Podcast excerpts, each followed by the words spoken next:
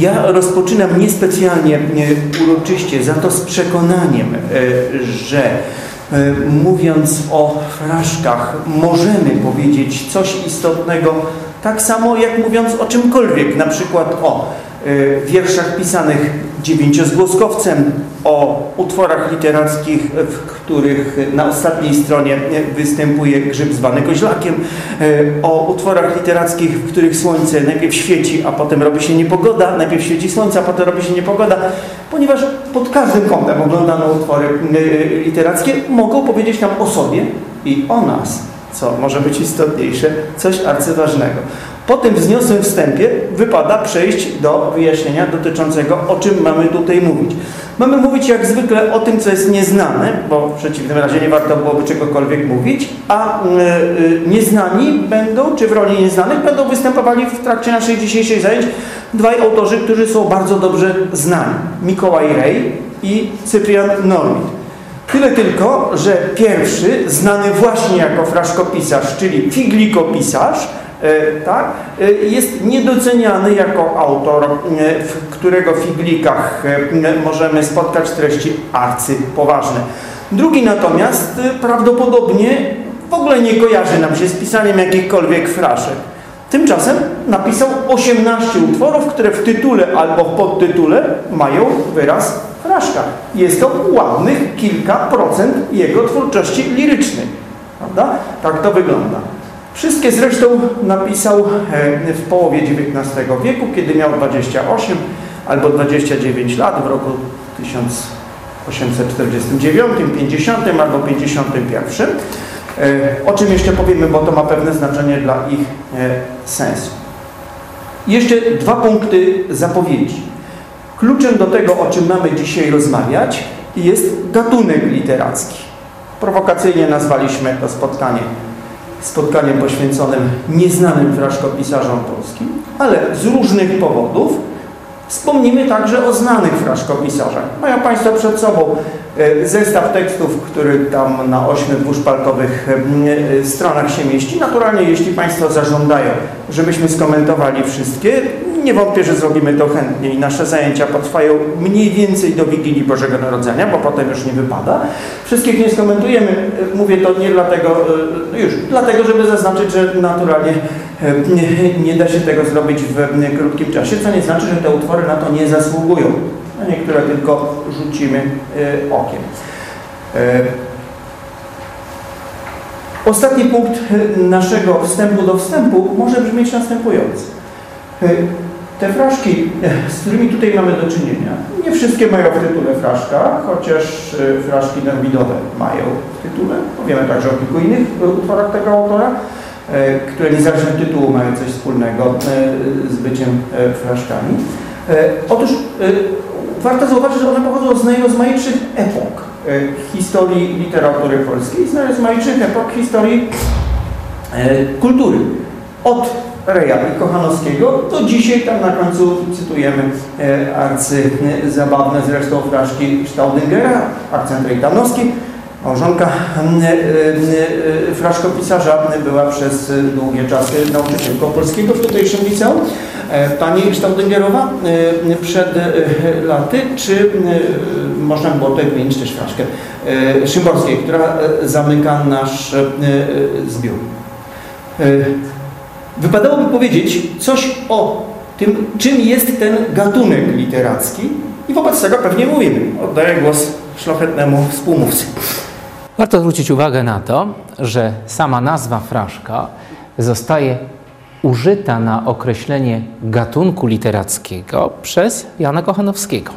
Kochanowski w pełni świadomie odwołuje się w ten sposób do języka włoskiego, w którym słowo fraska oznacza dosłownie gałązkę pokrytą liśćmi. Ale naturalnie rozumiemy, że choć brzmi to niezmiernie pociągająco, zwłaszcza w zimowych okolicznościach, w których się znajdujemy, oraz w odniesieniu do metafory tajemnych lasów, literatury albo wierszy, musimy powiedzieć, że sama gałązka pokryta liśćmi nie wystarczała do tego, żeby uchodziła za nazwę gatunku. Kochanowskiego bardziej pociągały znaczenia przenośne tego słowa włoskiego, z których Pierwsze mogło oznaczać człowieka, który jest mało znaczący lub wprost niepoważny. Drugie z przenośnych znaczeń mogło oznaczać rzecz, która jest mało istotna, nieważna. Po trzecie wreszcie mogło oznaczać dowcip językowy, każdy drobiazg językowy, także właśnie drobiazg zabawny.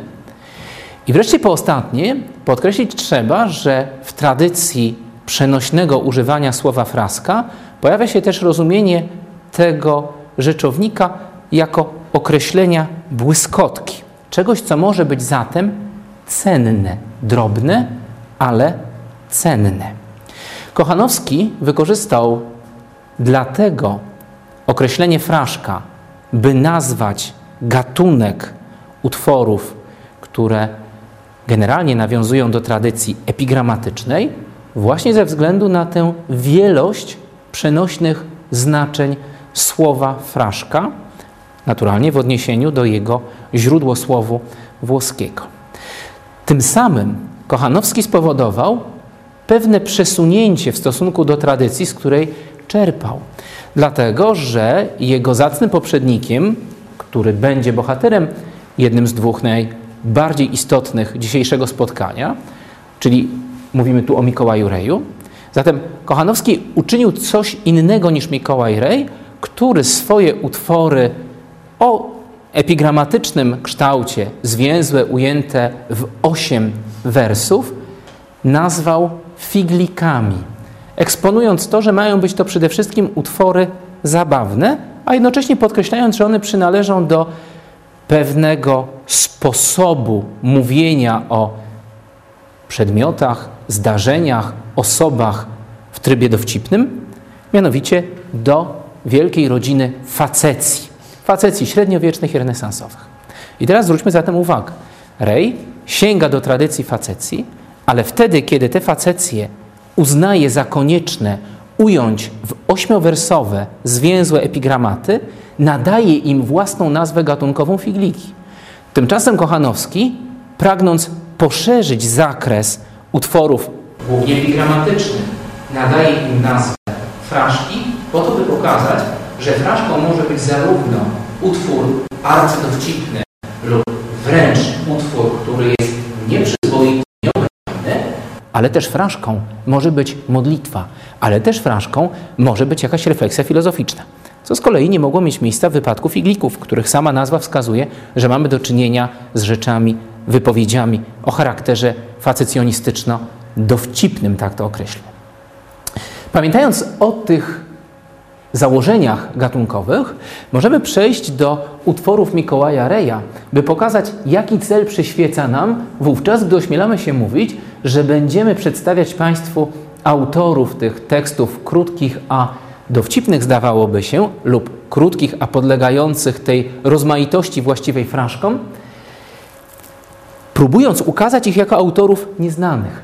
Wszelako, jeżeli wolno się wtrącić w tym momencie na chwilę, to pragnę zwrócić uwagę, że z tego, co już mówimy, wynika, że fraszki mogą być podobnie jak bajki. Tutaj zresztą jakąś jedną czy trzecią bajkę Krasickiego Państwo znajdą zacytowaną.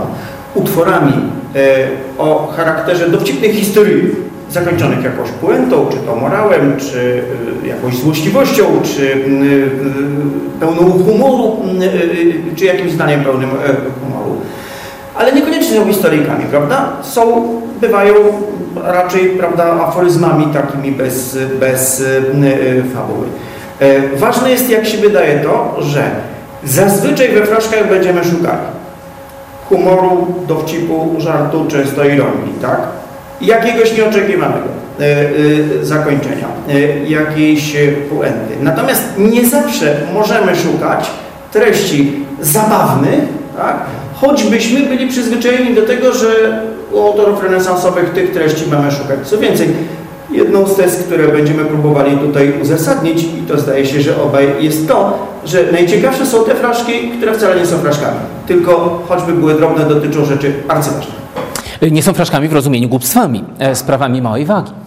Proszę zatem zwrócić uwagę na e, tekst Mikołaja Reja, pierwszy, który będziemy omawiać, zatytułowany wdzięcznie Baba, co w pasy ją płakała.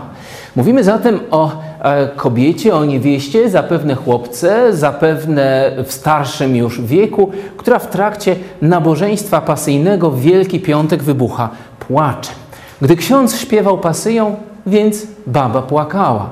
Umieli po łacinie, druga jej pytała, płaczesz, a to wiem pewnie, czyli z całą pewnością, nie rozumiesz czemu. I ten twój płacz podobien bardzo k szalonemu, rzekła baba. Iści ja płaczę nie dlatego, lecz wspominam na swego osiełka miłego, co mi zdechł.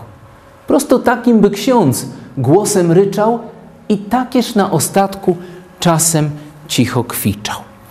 Y, ten figlik, który, jak widzimy, przedstawia pewne dowcipne nieporozumienie, jest utworem dla nas o tyle istotnym w realizacji naszych zamierzeń ukazania autorów znanych jako nieznanych, że dla jego zrozumienia pełniejszego konieczne jest uświadomienie sobie, iż obok tego, co w nim jest zabawne, śmieszne, kluczowe jest to, co arcypoważne.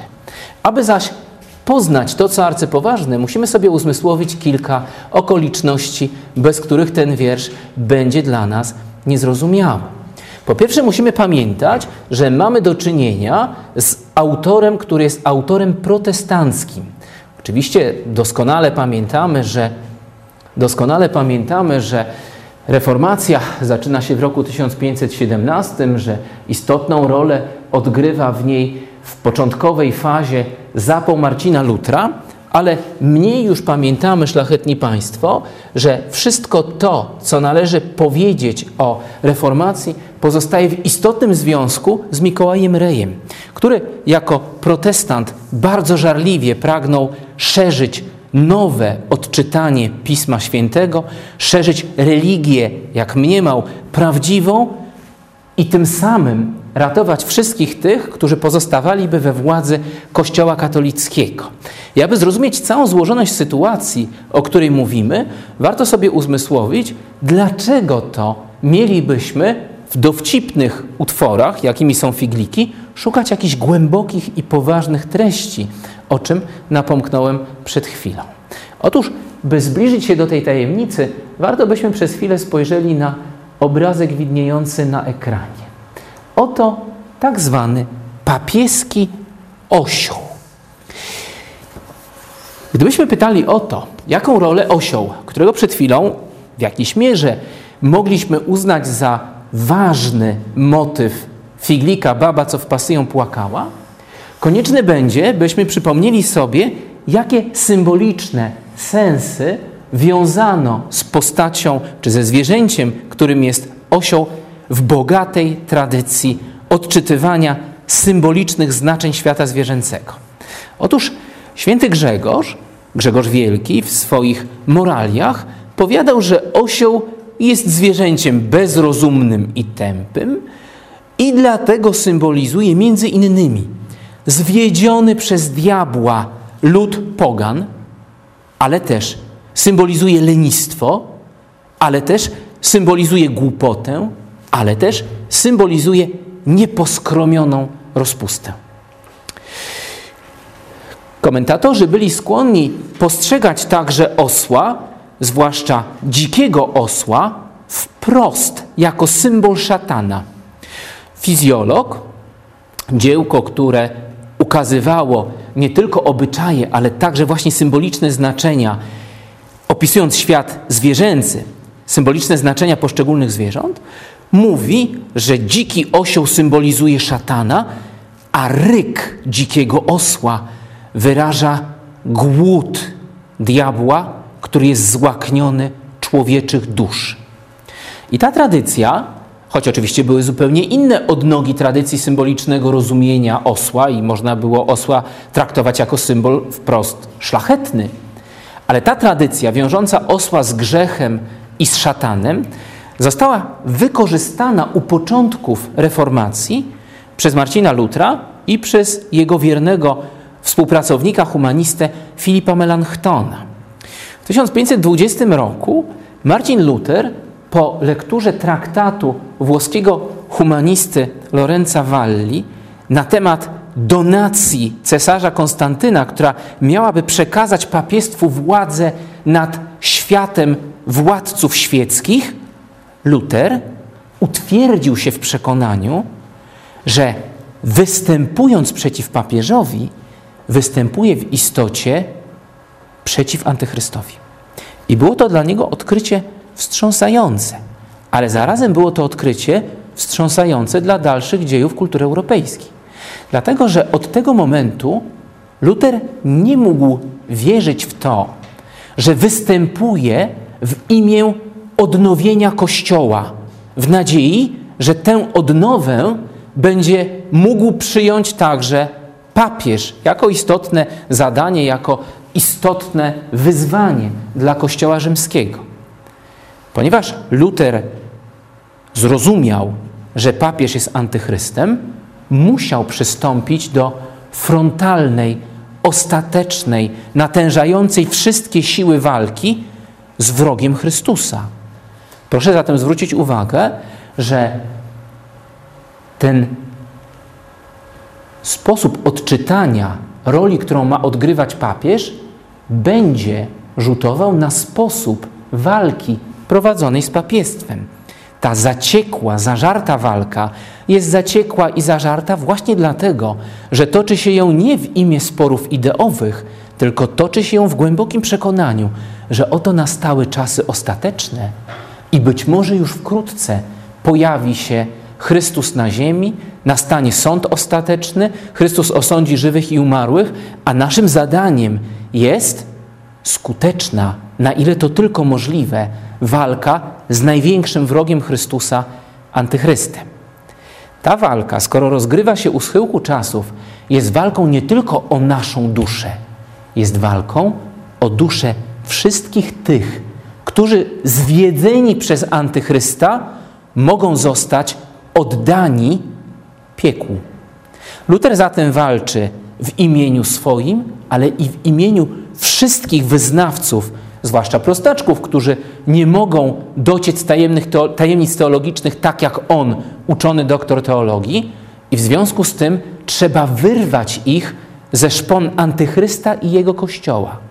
Jeśli uzmysłowimy sobie te okoliczności, to zobaczymy, jaką istotną rolę odegrało odczytywanie symbolu osła właśnie za sprawą tego osobliwego stworzenia, które możemy podziwiać spoglądając na ekran określonego mianem papieskiego osła.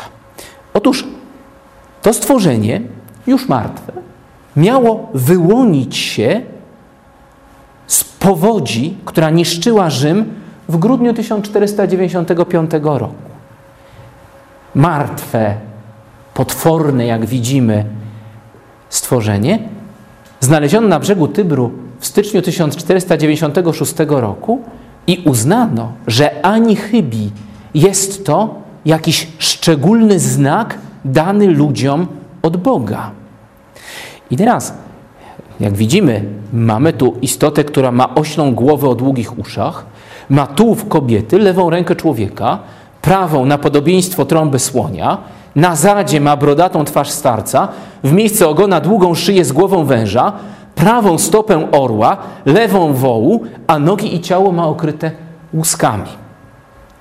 Luter w 1522 roku, kiedy był już świadom tego, że jak mniemał, papież jest antychrystem, w swoim kazaniu na drugą niedzielę Adwentu 1522 przekonuje, że wkrótce po tym, gdy jego przeczucie o szatańskim charakterze papiestwa zamieniło się w pewność, znaczenie tego przedziwnego znaku, jak mniemał, danego ludziom przez niebo, stało się dla niego oczywiste. Otóż uznał, że ten potwór symbolizuje papiestwo, wielki gniew Stwórcy i karę Bożą. I to, co jest kluczowe, to połączenie symboliki osła jako zwierzęcia, które można wiązać z szatanem, grzechem, pogaństwem. Połączenie tej symboliki z przeczuciami apokaliptycznymi, bliskiego już kresu świata i uznanie, że stworzenie to wyraża tajemnicę papieża Kościoła Rzymskiego jako antychrysta. I teraz nie będziemy oczywiście zagłębiać się w interpretację sensu, który chcieli odczytać w tym Bożym znaku Luther i Melanchthon, ale powiemy, że wskutek ich apokaliptycznych przeczuć, wskutek uznania, że stworzenie o głowie osła można poczytać za znak papieża jako antychrysta, że wszystko to spowodowało, że osioł nagle mógł być odczytywany jako zwierzę i symbolizujące głupotę, i symbolizujące pogaństwo i grzech, ale też symbolizujące antychrystowy charakter papiestwa. I teraz, co znaczy to odczytanie papiestwa jako właśnie antychrystowego w istocie urzędu? Proszę zwrócić uwagę. Oto jedna z ulotek protestanckich z początku XVI stulecia, ukazująca papieża Aleksandra VI, który, jak widzimy, wdzięcznie przedstawia się słowami ego sum papa. Ja jestem papieżem. Proszę zwrócić uwagę.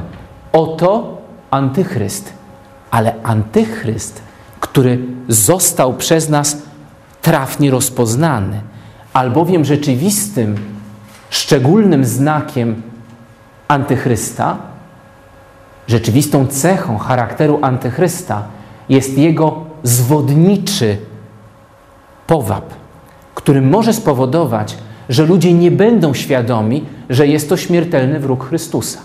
Protestanci uznali, naszym zadaniem jest odsłonić maskę, która zakrywa twarz antychrysta. Nie ulega wątpliwości, że ten malowniczy obrazek ukazuje antychrysta bez maski. Jak widzimy, oczywiście jest on e, obdarzony szczególnymi insygniami, w których zamiast szczególnego pastorału znajdują się diabelskie widły, na jakich zawieszony jest powróz nawiązujący do samobójstwa popełnionego przez Judasza. Antychryst papieski miałby bowiem, podobnie jak Judasz, za pieniądze wydać na mękę i śmierć samego Chrystusa. Żeby przekonywać o tym, nie tylko ukazywano papieża jako antychrysta, ale eksponowano właśnie jego charakter jako osła. Proszę zwrócić uwagę, tutaj strzałką ukazujemy szczególne cechy tej diabelskiej postaci. Poza diabelskimi skrzydłami, przerażającą, gęstą sierścią, poza ognistym tchnieniem, z którego, jak widzimy, wydobywają się strumienie wężów i ropuch, Antychryst jest także obdarzony oślimi uszami. Jest bowiem błaznem, ale jednocześnie jako błazen czy głupiec czy ośla postać jest postacią budzącą najgłębszą grozę. Co bardzo charakterystyczne, sam Luther wtedy, kiedy omawiał postać tego diabelskiego, papieskiego osła wyłonionego z fal powodzi na brzegu Tybru w styczniu 1496 roku, powiadał: Obraz ten mógłby być przez nas uznany nawet za śmieszny, za, ujmijmy to naszymi słowami, groteskowy, gdyby nie był znakiem czasów ostatecznych. Skoro jest znakiem czasów ostatecznych, nie może być odczytany jedynie jako znak śmieszny, powinniśmy odczytać całą jego grozę. I chciałbym to właśnie podkreślić. Ujęcie papiestwa w walce toczonej u schyłku czasów pomiędzy nowymi apostołami, za których uznawali się reformatorzy, a papiestwem, czyli synagogą szatana, to starcie wykorzystuje przeświadczenie, że papiestwo ukazać trzeba groteskowo, a zarazem tak, by wzbudzić grozę tych, którzy będą je oglądać. Oto, szlachetni słuchacze, drzeworyt z postylli Mikołaja Reja. Postyla to obszerny zbiór kazań, który Mikołaj Rej stworzył jako apostoł nowej religii, jako apostoł reformacji. I jak widzimy, drzeworyt ten jasno ukazuje, kim są fałszywi prorocy. Fałszywi prorocy to ni mniej, ni więcej hierarchia Kościoła katolickiego, ukazana jako stado wilków i lisów, czyhających na prawdziwych apostołów, którzy gromadzą się wokół Chrystusa i którzy słuchają słowa Chrystusowego. Czyich słów, z jakiego natchnienia słuchają i działają przedstawiciele świata antychrystowego? Oczywiście szatana, który, jak widzimy, unosi się nad nimi i obryzguje ich ekskrementami. To jest swoisty, paradoksalny i zarazem paradystyczny obraz ukazania natchnienia diabelskiego. Jak widzimy, diabeł trzyma w swojej prawej e, szponie, w swoim, swoim prawym szponie, trzyma jakiś szczególny dokument. I ten dokument być może jest właśnie wspomnianą donacją Konstantyna, która, jak wykazał Lorenzo Valla, została jako dokument sfałszowana przez papiestwo po to, by udowodnić szczególne przywileje papiestwa wobec władców świeckich. Rozumiemy przeto, że z tak ukazaną hierarchią musimy toczyć walkę na śmierć i życie. Papież bowiem jest ni mniej, ni więcej tylko antychrystem, wilkiem, który czyha na owce z owczarni pańskiej, jest lisem, który czyha tak, by nieść szkody winnicy pańskiej, ale także jest ukazany pod postacią złego łotra, który po lewicy Chrystusa, jak widzimy, jest już przejęty w chwili swej śmierci przez diabły, które wyszarpują jego duszę z ust skazańca, jak widzimy, ozdobionego papieską potrójną koroną. Papież jest złym łotrem, który złorzeczył i bluźnił Chrystusowi ukrzyżowanemu. Mało tego, papież, jak ukazuje ten drzeworyt, występuje w roli oprawcy, który nie tylko mógł zdradzić Chrystusa na podobieństwo Judasza, ale właściwie jest gotów odegrać każdą rolę w poniżeniu i krzyżowaniu Chrystusa, jak przystało na głównego wroga Chrystusowego antychrysta. Po lewej stronie widzimy papieża, który występuje w roli Kajfasza. Chrystus dręczony jest przez sługi kajfaszowe, czyli papieskie, a zatem przez mnichów. Dalej widzimy papieża, który wspólnie z mnichami oddaje się okrutnemu, jak widzimy, epizodowi biczowania Chrystusa. Potem dostrzec możemy papieża, który nadzoruje koronowanie Chrystusa cierniem. Potem dostrzec możemy papieża, który pod krzyżem wyśmiewa wraz z innymi Chrystusa, a ci, którzy są oprawcami szydzącymi z ukrzyżowanego, to nie mniej, nie więcej, tylko przedstawiciele świata, hierarchii, bądź duchowieństwa, bądź zakonów rzymskiego kościoła. I wreszcie po prawej stronie Chrystus zmartwychwstały, jak, zmartwychwstały, jak widzimy, wydobywa się z grobu, który pilnowany jest przez mnichów świata katolickiego. Przeciwieństwo pomiędzy protestantami a katolikami ukazane jest jednoznacznie. Po stronie prawej Marcina Lutra, który jest apostołem głoszącym prawdziwe, oczyszczone z fałszywych interpretacji papieskich Słowo Boże, znajduje się wspólnota protestancka. Po lewej stronie Lutra znajduje się otwarta paszcza piekieł, która, proszę na to zwrócić uwagę, pochłania papieża i wszystkie jego sługi. Można jedno zdanie wtrącić? Bardzo proszę. E, Warto może przypomnieć w tym momencie, że Luther zanim o- ogłosił e, swoich 95 sławnych e, tez, krótko mówiąc, zanim został Lutrem przywódcą e, e, wielkiego odłamu e, protestantyzmu, był zakonnikiem, augustianinem. I doktorem teologii. I doktorem teologii. Co jest dla nas istotne, to m, uświadomienie sobie, że ta walka była walką sięgającą także po narzędzia jednoznacznie kojarzone w tradycji z szatanem. Jeżeli ta walka miała toczyć się przy pomocy słowa, trzeba było sięgnąć po takie narzędzia, które słowo wykorzystywały przeciw szatanowi. Uznawano zatem, że, co pamiętamy choćby z legendy o świętym Aleksym, znakiem świętości, zapowiedzią zmartwychwstania, wyrazem cnót czystej duszy świętego naśladowcy Chrystusa jest cudowny zapach, który będzie bił choćby od zwłok Aleksego, który, jak pamiętamy, 17 lat spędził pod schodami swojego domu w strugach pomyj. Z drugiej strony natomiast sytuuje się wszystko to, co cuchnące i obrzydliwe. Wszystko to, co język może wiązać z ohydą fizjologii i wydalania, wiązano w tym poszukiwaniu narzędzi słownych na określanie tego, co diabelskie, z szatanem. Luter natomiast, jeszcze u schyłku swego życia, nie wahał się uznać, że papież zrodził się w taki oto sposób, jak widzimy to na tym drzeworycie. Oto szatan porodził papieża w monstrualnej defekacji, wypróżniając się na tej trójkątnej szubienicy.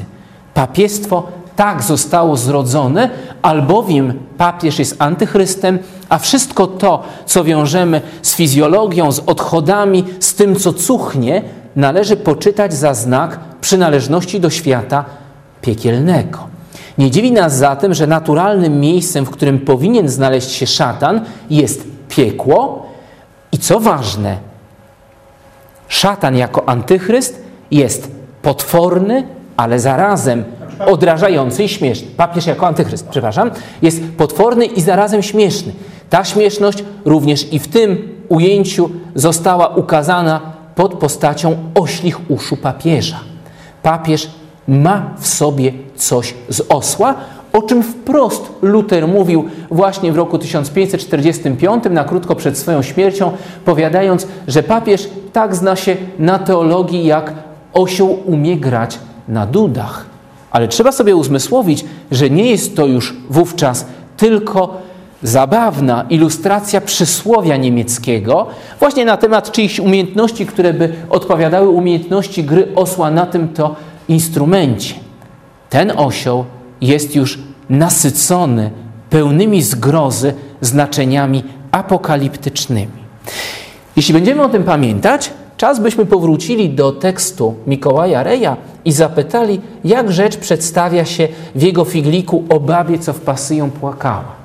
Przede wszystkim, żeby zrozumieć ten figlik, trzeba sobie uświadomić najgłębszą różnicę pomiędzy tradycją przeżywania męki Chrystusa w Kościele Rzymskim, a tradycją pobożności pasyjnej, którą tworzą przedstawiciele reformacji.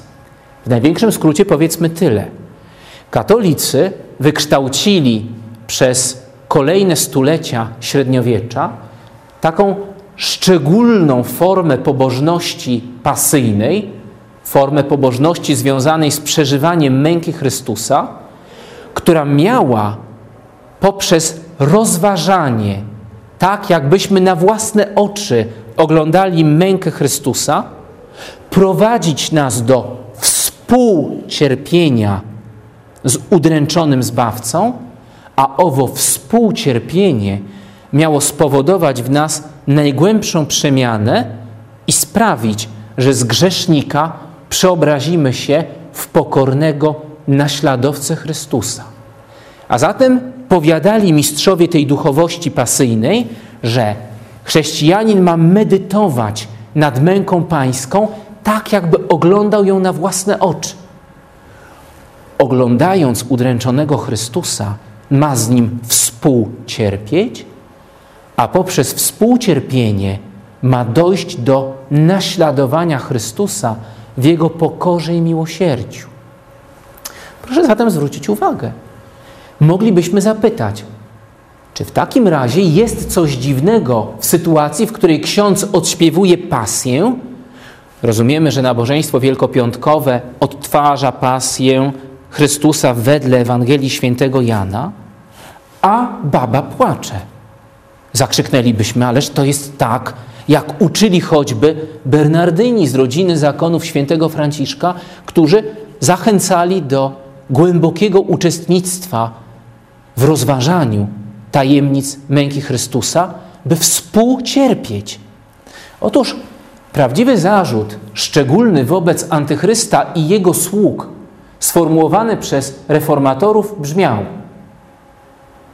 Zamykacie drogę prostaczkom do prawdziwych słów Chrystusa, albowiem pismo czytacie w języku łacińskim.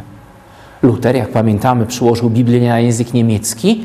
Rej napisał postylę, by przybliżyć w języku polskim tajemnicę Ewangelii i tajemnice Starego Testamentu, tajemnice Nowego i Starego Testamentu wszystkim, tak by mieli dostęp do Słowa Bożego.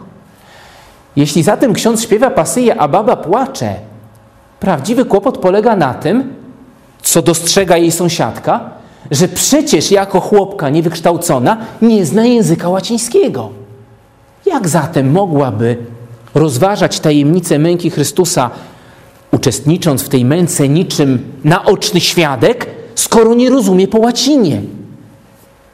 Płaczesz, a to wiem pewnie, czyli na pewno nie rozumiesz czemu. I ten twój płacz podobien bardzo szalonemu. Na co baba odpowiada: Ja płaczę nie dlatego, ale wspominam na swego osiełka miłego, co mi zdechł. Prosto takim by ksiądz głosem ryczał i takież na ostatku czasem cicho kwiczał. Zwróćmy uwagę, po pierwsze, że ksiądz ukazany jest niczym osioł. I jakkolwiek cała ta historyjka jest już szeroko upowszechniona w kościele rzymskokatolickim w dojrzałym średniowieczu w XIII wieku jako swoiste egzemplum, które można było wpleść w kazanie i które miało na celu pokazanie pychy kapłana, który już to krzyczy w czasie kazania, już to śpiewa oślim głosem, a widząc płaczącą jedną z wiernych, jest przekonany o swojej skuteczności duszpasterskiej a po mszy zwraca się do tej kobiety w nadziei, że ona potwierdzi jego szczególne umiejętności kapłańskie, duszpasterskie i pyta, czemu płakałaś? I ona wtedy mówi, płakałam dlatego, że głos e, Twój o wielebny księże przypominał mi głos mojego osła. Tak? I wtedy rozumiemy, że można było powiedzieć, oto zgubna pycha kapłana, oto głupota, która została ukarana. Reja nie interesuje ten aspekt. Rej całą tę historię znaną ze średniowiecza opowiada tak, byśmy zobaczyli, że nie chodzi nawet o to, by wykazać podobieństwo księdza do osła ujmowanego jako zwierzę, już za sprawą na przykład Lutra i Melanktona odczytywane w kręgu znaczeń symbolicznych pełnych apokaliptycznej zgrozy. Nie tylko jako znak głupoty, ale również jako znak owego antychrystowego papiestwa. Nie. Ważniejsze jest to, że nasza bohaterka, proszę zwrócić uwagę, wspomina wtedy, kiedy ksiądz opisuje zdarzenia męki Chrystusa, swojego osiołka, który zdechł. I przypomina sobie, że tak ryczał i na ostatku, czyli zapewne no, już u kresu swojego życia, u kresu swej agonii, czasem cicho kwiczał. Czyli o czym myśli chłopka, słuchając księdza, który opisuje słowami Ewangelii Jana mękę Chrystusa? O męce i śmierci, i cierpi. Ale czyja to jest męka i śmierć? Jej osiołka. Tak? A zatem Rej prowadzi nas do takiego oto mrożącego krew w żyłach wniosku. Co dzieje się w kościele antychrystowym wskutek odrzucenia języka narodowego i zastąpienia go łaciną oraz wskutek działań sługi antychrystowego, którym w tym wypadku jest Bogu ducha winny ksiądz. Otóż w tym świecie rzymskich, rzymskokatolickich sług papieża, czyli antychrysta, dokonuje się coś na wzór czarnej mszy. Mówiąc krótko, obrzędy katolickie zamykają drogę prostaczkom do prawdy Słowa Bożego, a jednocześnie otwierają drogę do, proszę zwrócić uwagę, współcierpienia z osłem wtedy, kiedy ktoś opisuje mękę i śmierć Chrystusa. Oczywiście mogliśmy zapytać, a jaki jest stosunek Reja i protestantów w ogóle do pełnego uczucia, płaczliwego przeżywania męki Chrystusa? Otóż protestanci mówili, należy przypomnieć sobie słowa, które Chrystus kierował do niewiast jerozolimskich. Nie płaczcie nade mną, ale nad samymi sobą. Mówiąc krótko, Moja śmierć powinna być przez Was rozpatrywana w duchu pokuty. Rozmyślajcie o swoich grzechach. Spójrzmy, co dzieje się w Figliku drugim, zanim powiemy dwa słowa już tylko o kilku innych tekstach fraszkowych z czasów doby staropolskiej i oddamy głos profesorowi Falkowskiemu. Oto kolejny figlik, pies u Bożej męki jajca pogryzł. Boża męka, szlachetni słuchacze, to nic innego jak Chrystus rozpięty na krzyżu, czyli inaczej krucyfiks. I teraz dość dwuznaczny jest ów tytuł. Bożą mękę przed święty na wznak położyli. Być może nawiązuje tymi słowy Rej do obrzędu Kościoła katolickiego, który wiązał się z symbolicznym składaniem ukrzyżowanego do symbolicznego grobu.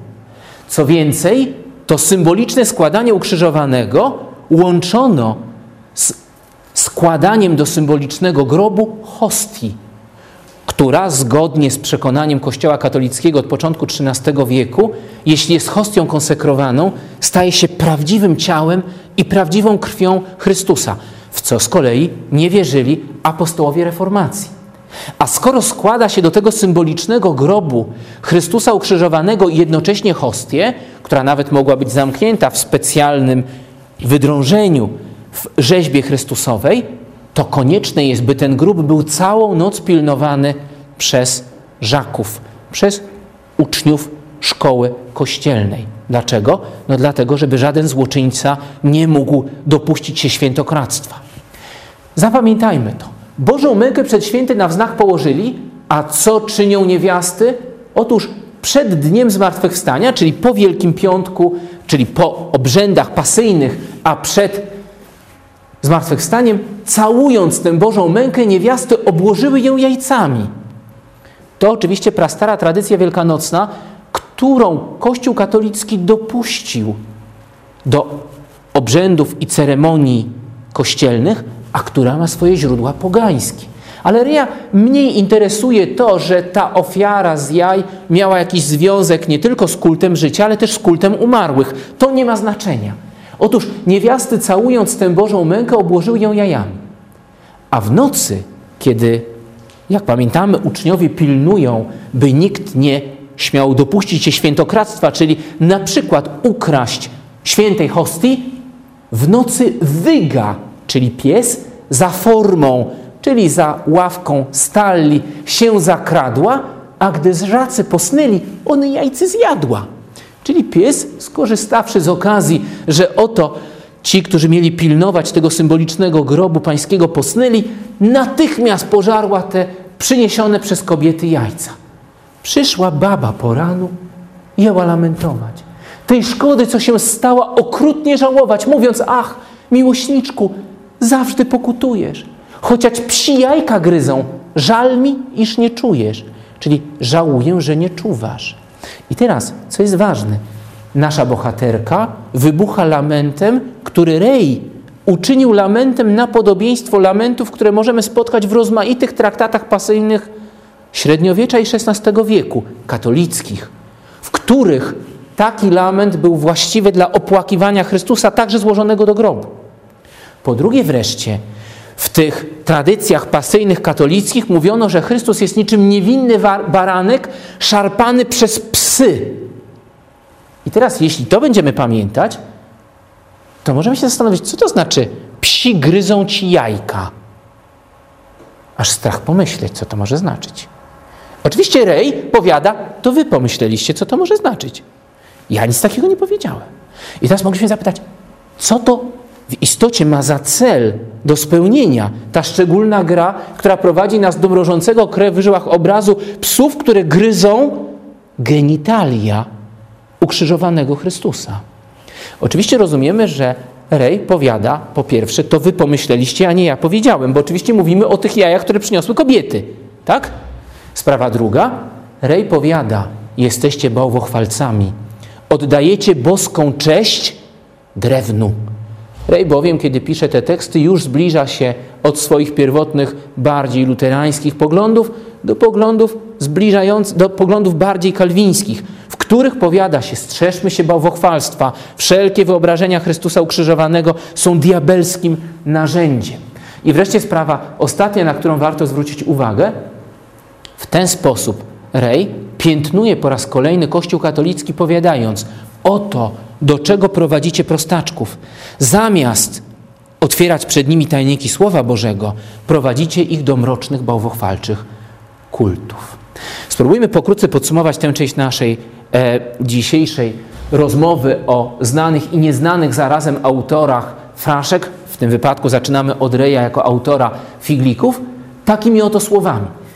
Te teksty mogą być śmieszne nawet wtedy, kiedy nie rozumiemy ich aspektu religijno-polemicznego, ale swą głębię i powagę odsłaniają dopiero wtedy, kiedy zrozumiemy, że Rej toczy tę walkę na śmierć i życie w czasach ostateczny, ostatecznych ze światem Kościoła, na czele którego stoi Antychryst. I jednocześnie ukazuje to, co groteskowe i śmieszne, a zarazem pełne zgrosy. Co ważne, gdybyśmy sięgnęli do tekstów Kochanowskiego, co uczynimy teraz e, w ciągu e, krótkich pięciu minut, moglibyśmy zobaczyć, że Jan Kochanowski obok tekstów, które są tekstami jednoznacznie zabawnymi, zawiera we fraszkach teksty arcypoważne, teksty, które mówią o żywocie ludzkim w ogóle. Ale też, co jest niezmiernie istotne, ten, że Jan Kochanowski, który w jakiejś mierze zadbał o precyzyjne obramowanie poszczególnych trzech ksiąg, które składają się na cały zbiór fraszek, wybranymi przez siebie tekstami, wybranymi fraszkami, czego dowodem jest właśnie fraszka o żywocie ludzkim, całość zamyka tekstem, na który za chwilę rzucimy okiem, a który zdawałoby się niewiele ma wspólnego z powagą otwarcia i zamknięcia każdej z ksiąg składających się na fraszki Kochanowskiego. Proszę zwrócić uwagę, skoro trzecia fraszka po pierwszych dwóch wstępnych i ostatnia fraszka z ksiąg pierwszych noszą ten sam tytuł o żywocie ludzkim, to możemy mniemać, że nie jest przypadkiem, iż Kochanowski tak właśnie je ułożył wtedy, kiedy ostatecznie decydował o kolejności fraszek w swoim drukowanym u schyłku życia zbiorze. Ale warto pamiętać zarazem, że te fraszki, które z głęboką i niejednokrotnie tragiczną powagą mówią o ludzkim losie, prowadzą nas do pytania także, a w jaki sposób Kochanowski zamyka ostatnią, trzecią księgę fraszek. A każdy z nas pamięta, że szczególnie ważne w dziele literackim lub w zbiorze jest to, co na końcu. W związku z tym, skoro Kochanowski zadbał o to, żeby na przykład na końcu pierwszej księgi umieścić pieczołowicie wybrany tekst, to zapytajmy, jakiż to tekst umieścił na końcu trzech ksiąg fraszek. Możemy zobaczyć, że tekst ten jest opowiastką o Flisie. Ze Gdańska Flis wędrując, gdy sobie nadchodził, stąpił we wsi do karczmy, aby się ochłodził. Zadaniem Flisa, jak wiemy, było spławianie na przykład zboża Wisłą do Gdańska. Skoro spławił zboże Wisłą do Gdańska, skoro je sprzedał, jest zasobny i wraca już na piechotę do, oczywiście mógł również drewno spławiać, wraca już na piechotę, ale ponieważ jest zasobny, nie jest dziwne, że e, po pierwsze musi nocować na noc w karczmie, ale po drugie naturalnie stać go na to, żeby w tej karczmie zaznawać uciech. Aby się ochłodził, rzecz dzieje się przecież późnym latem zapewne. Ale miasto ochłody jeszcze się zapalił, bo mu Kupido, czyli Bożek Miłości, młodą gospodynią schwalił. Żona właściciela karczmy gospodarza okazała się niezmiernie powabna, więc każe piwa nosić, a gospodarz baczy, że mu do żony z wiosłem flis przymierzać raczy. Czyli mówiąc krótko, mm, każe przynosić piwa, ponieważ jest zasobny w to, co zyskał za sprzedanie tych dóbr, które spławił do Gdańska. Gospodarz jest w trudnej sytuacji. Bo z jednej strony należałoby powiedzieć żonie, idź kochanie już spać, ja tu będę podejmował gościa, a z drugiej strony widzi, że zadaniem gościa jest właśnie stawianie piwa także gospodarzowi za te pieniądze, które ma e, w swojej sakwie, w nadziei na to, że może uda mu się uwieść żonę gospodarza. W związku z tym, skoro gospodarz dostrzega, że nasz bohater Flis pragnie uwieść jego żonę, a jednocześnie gospodarz nie może odprawić żony, dlatego że Flis właśnie z myślą o uwiedzeniu żony stawia kolejne kufle piwa, da pokój za gościów, czyli za grosz, który przynależy do gościa, miło mu się napić. Nie każe się do łoża gospodyni kwapić.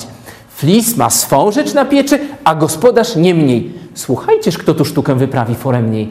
Kiedy gospodarz nie mógł już przesiedzieć flisa, nie tu pry, czyli powiadał gać, wzniósł szyk zła, czyli podniósł koszulę żony, nakrył dłonią cisa. Nie będziemy tłumaczyć, co to znaczy, ale domyślamy się, że postanowił zasłonić swoją mężowską dłonią jako, jakieś szczególnie wrażliwe miejsce ciała swojej małżonki, powiadając, w ten sposób zabezpieczę ją przed e, uwiedzeniem ze strony flisa. Usnął ściany się wsparszy. Flisku paniej godzi, onej też nie od tego, ręka tylko szkodzi. Na mniejsza to, rzeczy flis, także między spary w grosz ugodził dobywszy krzoskie z szarawary. Tak kończą się fraszki Kochanowskiego. I oczywiście, jak widzimy, jest to utwór obsceniczny. Ale główne pytanie, które musimy zadać brzmi, dlaczego Kochanowski na końcu swoich fraszek ten utwór umieścił? Nie mamy czasu, by zgłębiać tę tajemnicę, ale powiemy tylko tyle. Z całą pewnością uczynił to z rozmysłem. I możliwość, by uczynić to z rozmysłem, przyniosła mu właśnie fraszka o żywocie ludzkim, z której wynika, że wszystko, co człowiek czyni lub myśli, jest fraszką, czyli głupstwem. Głupstwem jest zarówno dociekanie świętych tajemnic filozofii starożytnych, Głupstwem jest dociekanie świętych tajemnic Pisma Świętego, głupstwem jest dociekanie świętych tajemnic rozgwieżdżonego nieba. Wszystko to jest tyle samo warte, co ta zabawna dykteryjka o flisie. Dlatego, że Kochanowski powiada, nie wiemy, czy istnieje Bóg. Nie wiemy, kto jest reżyserem teatru, w którym wyznaczono nam rolę marionetek, wyznaczono nam rolę Podobnie czyni Daniel Naborowski który żyje na przełomie wieku XVI i XVII i pisząc fraszkę Żywot ludzki, odwołuje się do dwóch już przed chwilą wymienionych fraszek Kochanowskiego. I pisze fraszkę, której tytuł sugerowałby, że mamy do czynienia z jakąś wypowiedzią, refleksją filozoficzną, a jest to utwór w najwyższym stopniu i przewrotnie nawiązujący do tradycji Anakreonta i Anakreontyków, tradycji pochwały biesiady i uciech miłosnych i bakchicznych, tak to nazwijmy. Rozumiemy naturalnie, że w ten sposób ujmując tajniki żywota ludzkiego, Daniel Naborowski powiada i ja nie ufam w to, że istnieje boski porządek świata. I ja obawiam się, że być może Bóg nie istnieje, a może Boga nie obchodzi w ogóle to, co dzieje się na ziemi. Wszystkie nasze natomiast spory, w które tak zażarcie zaangażowany był Ray, Luther, Melanchthon czy Calvin, są tylko naszym wymysłem. Zatem zamknijmy ten krótki etap pośredni naszych rozważań. Ci, którzy wykorzystują tradycję Kochanowskiego, sam Kochanowski, który wykorzystuje pojemność gatunku fraszek, mogą w tym gatunku, który my dziś bardzo często łączymy i z epigramatem, i z tym, co zabawne, ujmować jak najgłębsze, najbardziej poważne, a niekiedy nawet tragiczne treści. I uświadomienie sobie tego jest jednym z zadań naszego dzisiejszego spotkania. Oddajemy głos profesorowi Falkowi. Który e, tylko dla porządku zauważy e, na początek, że e, może sprawą godną osobnego rozważenia byłoby pytanie o to, w jakiej mierze fraszki ułożone w zbiór ostatecznie przed śmiercią autora, prawda, E, unieważniają e, wnioski, które wypływają z trenów opublikowanych 4 lata przed śmiercią poety w 1580 roku, prawda?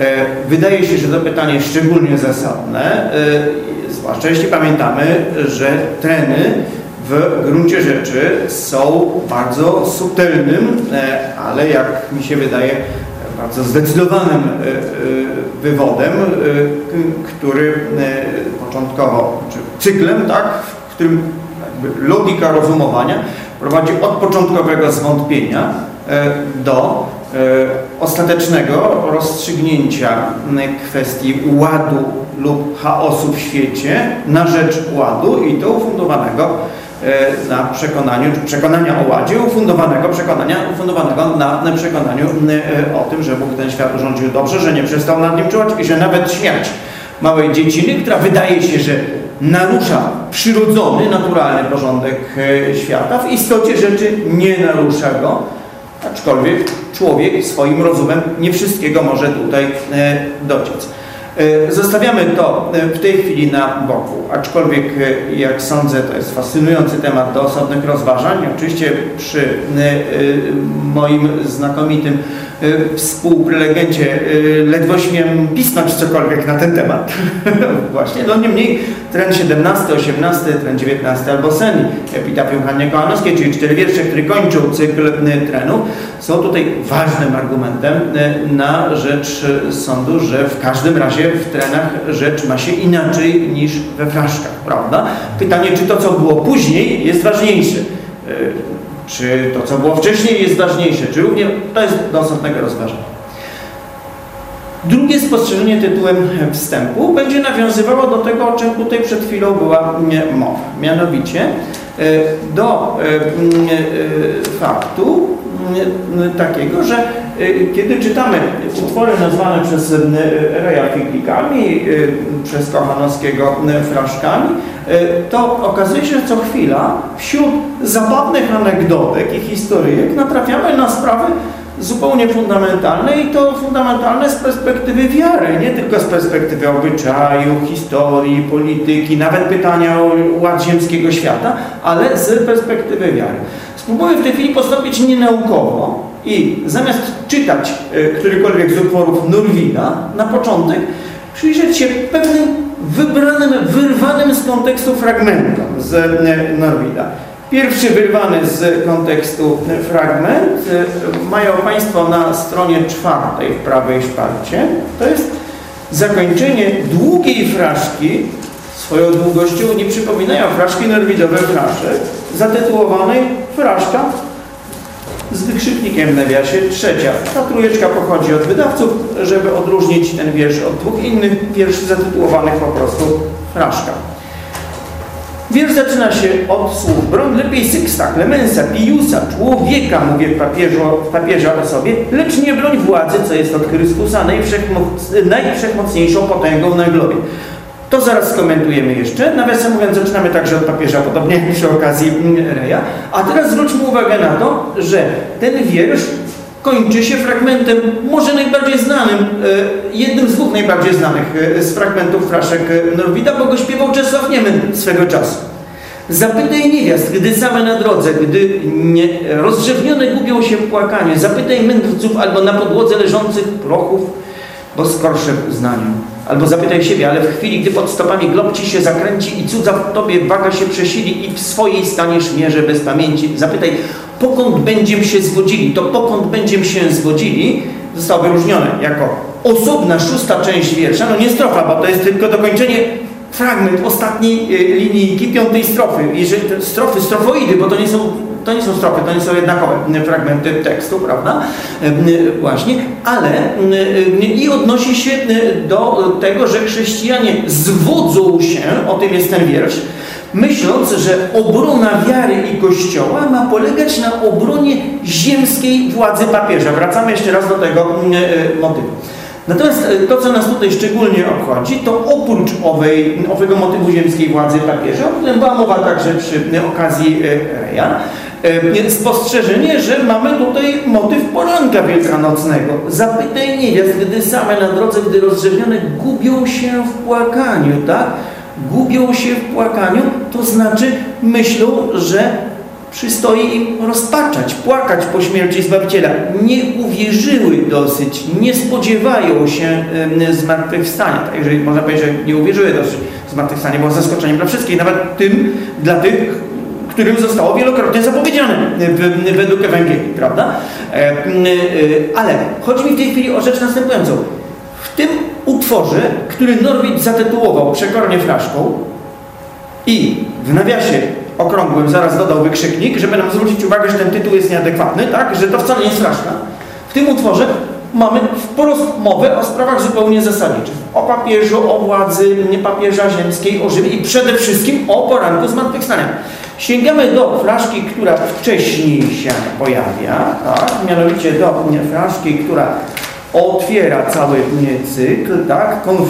Indie ires web. To jest y, fragment psalmu. Y, złamał, czy starł na proch, tak? W dniu swojego gniewu królów.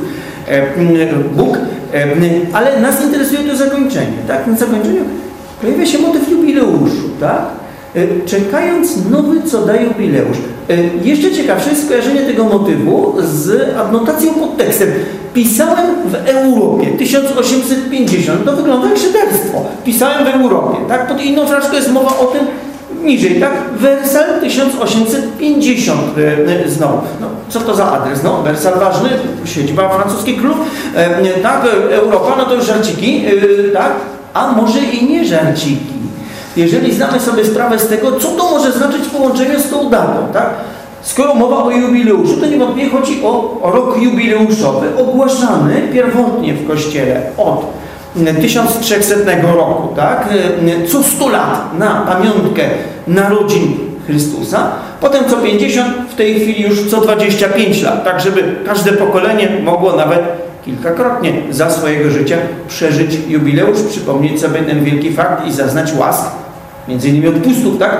którymi Kościół szafuje z tej okazji chodzi.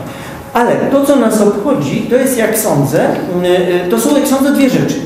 Po pierwsze, że pojawia się tutaj ów motyw jubileuszu i roku jubileuszowego. Pierwszy rok jubileuszowy to jest rok 1300. Nawiasem mówiąc, ten sam rok, w którym zaczyna się akcja piekła Dantego, tak? E, w życia wędrówce na połowie czasu, według e, psalmu 90, połowa czasu ludzkiego życia to 35 lat, bo cały czas to 70, chyba że człowiek jest mocny, wtedy 80. Żyje według psalmu, tak, wobec tego Dante przemawiający w swoim własnym imieniu pada, że na połowie czasu, a połowa czasu to jest 1300 rok. Oczywiście Dante nie wiedział, że nie dożyje 70, tak? Żył jak łatwo policzyć, tylko 56 lat, ale nie o to nam chodzi w tym momencie. On wiedział, że 35 to jest połowa tej psalmicznej miary, prawda? A zatem w 1600 roku tradycyjnie sytuuje się akcja Dantego. A z czym się każe Dante? No z piekłem przede wszystkim i z piekielnymi scenami, tak? I z dantejskimi scenami, tak? I z wędrówką przez piekło i przez dantejskie sceny. Wobec tego wygląda na to, że Norwid, u którego z trudem poszukiwalibyśmy zabawnych scen, chociaż możemy je znaleźć i zaraz będzie mowa o takich scenach, usiłuje zwrócić uwagę czytelnika na to, że nawet te zabawne sceny są wpisane w jakiś kontekst większy, poważniejszy, obszerniejszy i wskazuje nam ten kontekst. Ten kontekst to sprawy chrześcijaństwa, które toczą się w ciągu XIX już wieków i właśnie dotarły do połowy XIX wieku. Tak? Ta połowa XIX wieku, kolejny rok jubileuszowy, nasuwa myśl o jakimś rozrachunku ze światem. I fraszki Norwida, co do których nie wiemy na pewno, czy były pomyślane jako cykl, Norwid wysyłał je po kolei, w tej kolejności mniej więcej na tyle, na ile to się udało odtworzyć e, wydawcy, tak? w jakiej je tutaj widzimy, e, do redakcji pewnego e, poznańskiego czasopisma, ale większość z nich nie była wydrukowana wtedy, w połowie wieku. To uznano, że nie są zbyt ważne w tej redakcji najwyraźniej. Między innymi znany krytyk Andrzej Edward Koźmin, który tam redaktor to uznawał. Ale mniejsza o to w tej chwili, bo nie chodzi o szczegóły bibliograficzne, tylko o to, że nie doceniono E, treści całej serii, jeśli nie cyklu, to całej serii tekstów, które nie mniej nie więcej tylko w zabawnej czy lekkiej, fraszkowej formie mówiły o tym, jaki jest stan chrześcijańskiej Europy, jaki jest stan świata, tak, w kolejnym, w roku kolejnego jubileuszu od wcielenia e, Zbawiciela. A z kolei aluzja do tego jubileuszu, która e, e, wiąże się z Dantem, zawiera w sobie sugestię, że stamten jest być może dantejski czy piekielny. Uwaga! Zasadnicza różnica między Rejem a Norwidem Mówię o tym we własnym imieniu, nie w imieniu Norwida. Norwid w żaden sposób nie nawiązywał do Reja w swoich e, fraszkach, mimo że znam tego autora niewątpliwie, prawda? Kanowskiego to w ogóle pewnie na pamięć. Dantego też, to też jest może istotna okoliczność. Y, y, Norwid woził przy sobie stale boską komedię, tłumaczył jej fragmenty, więc to był utwór bliski mu. Na Kochanowskiego powoływał się często, to był dla niego bardzo ważny autor, dla wielu polskich. A więc, krótko mówiąc, E, w tej niby zabawnej formie e, Norwid podejmuje sprawy arcyzasadnicze. A różnica w stosunku do Reja polega oczywiście na tym, że Norwid podejmuje te sprawy z perspektywy arcykatolickiej. Jest to w moim przekonaniu najbardziej katolicki e, poeta wśród polskich poetów i największy katolik wśród polskich poetów, największy poeta wśród polskich katolików. Właśnie w związku z tym oczywiście herezje Reja są mu w najwyższym stopniu obce. E, Norwid przez e, pół życia był bardzo dumny z tego, że kiedy napisał list do papieża Piusa IX, tego, który tak długo panował, przyjął go kiedyś na audiencji, e, to papież uprzejmie mu odpowiedział. Korespondowali po łacinie. Tak wzgardzonej przez Lutra. E, były to czasy, kiedy ktoś, kto nawet nie skończył szkoły średniej, jak Norwid, no nie skończył, e, tak, w końcu nie było go na to stać, tak to wyglądało, no na tyle umiał po łacinie, że mógł korespondować z papieżem w tym języku. Ale wracamy do rzeczy, to znaczy wracamy, wracamy do fraszek, tak? I powiedzieliśmy, że we fraszkach Norwida możemy spotkać zabawne sceny. Proszę uprzejmie. Oto zabawna scena. Fraszka z wykrzyknikiem bez numeru pierwsza. Na pierwszej, na trzeciej stronie naszego wyboru. Czytamy w niej dialog między dwoma oponentami politycznymi. Pierwszy powiada, jeśli ma Polska pójść nie drogą liczną w całą ludzkości gromnym huraganie, jeżeli ma być niedemokratyczną, to niech pod carem na wieki zostanie. Przekleństwo. Drugi głos.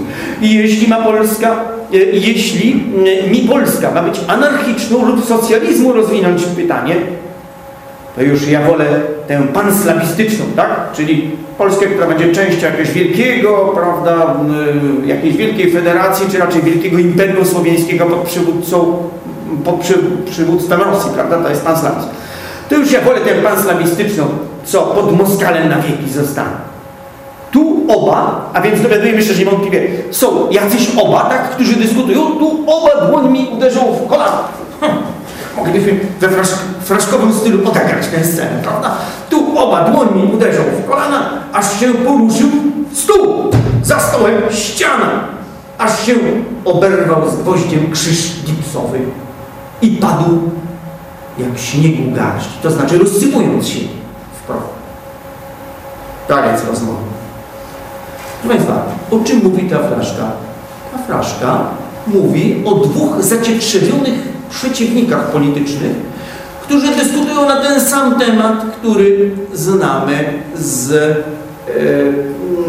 fraszki niecytowanej tutaj słowackiego, ile nazwać ją fraszką, tak? E, która zaczyna się od słów szli, krzyczą z Polska, Polska. Krzyczą, krzyczą, krzyczą. I jak już krzyczą tam przez kilka linijek, to na końcu z Mojżeszowego odezwał się krzaka Bóg.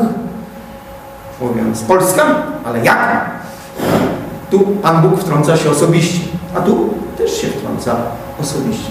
Proszę Państwa, e, Słowacki może e, nie zmierza w tym kierunku, co Norwid i być może Słowacki e, nawet nie ma na myśli tego pytania. Norwid, jak się wydaje, pyta bardzo wyraźnie, czego brakuje w tym sporze. Oczywiście brakuje w tym sporze pytania o to, czy Polska demokratyczna, socjalistyczna, anarchiczna, czy jakakolwiek inna będzie Polską chrześcijańską, czyli krzyż, który w wyrazisty sposób spada ze ściany, przypomina o tym pytaniu, które nie zostało zadane.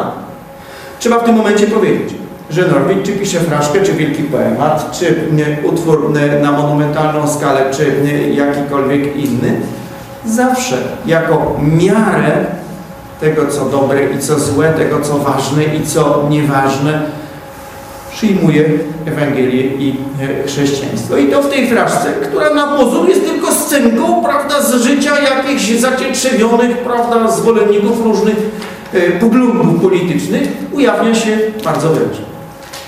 Nic dziwnego zresztą, że Norwid, który pisze za czasów politycznie stanowiących odwrotność czasów re, tak?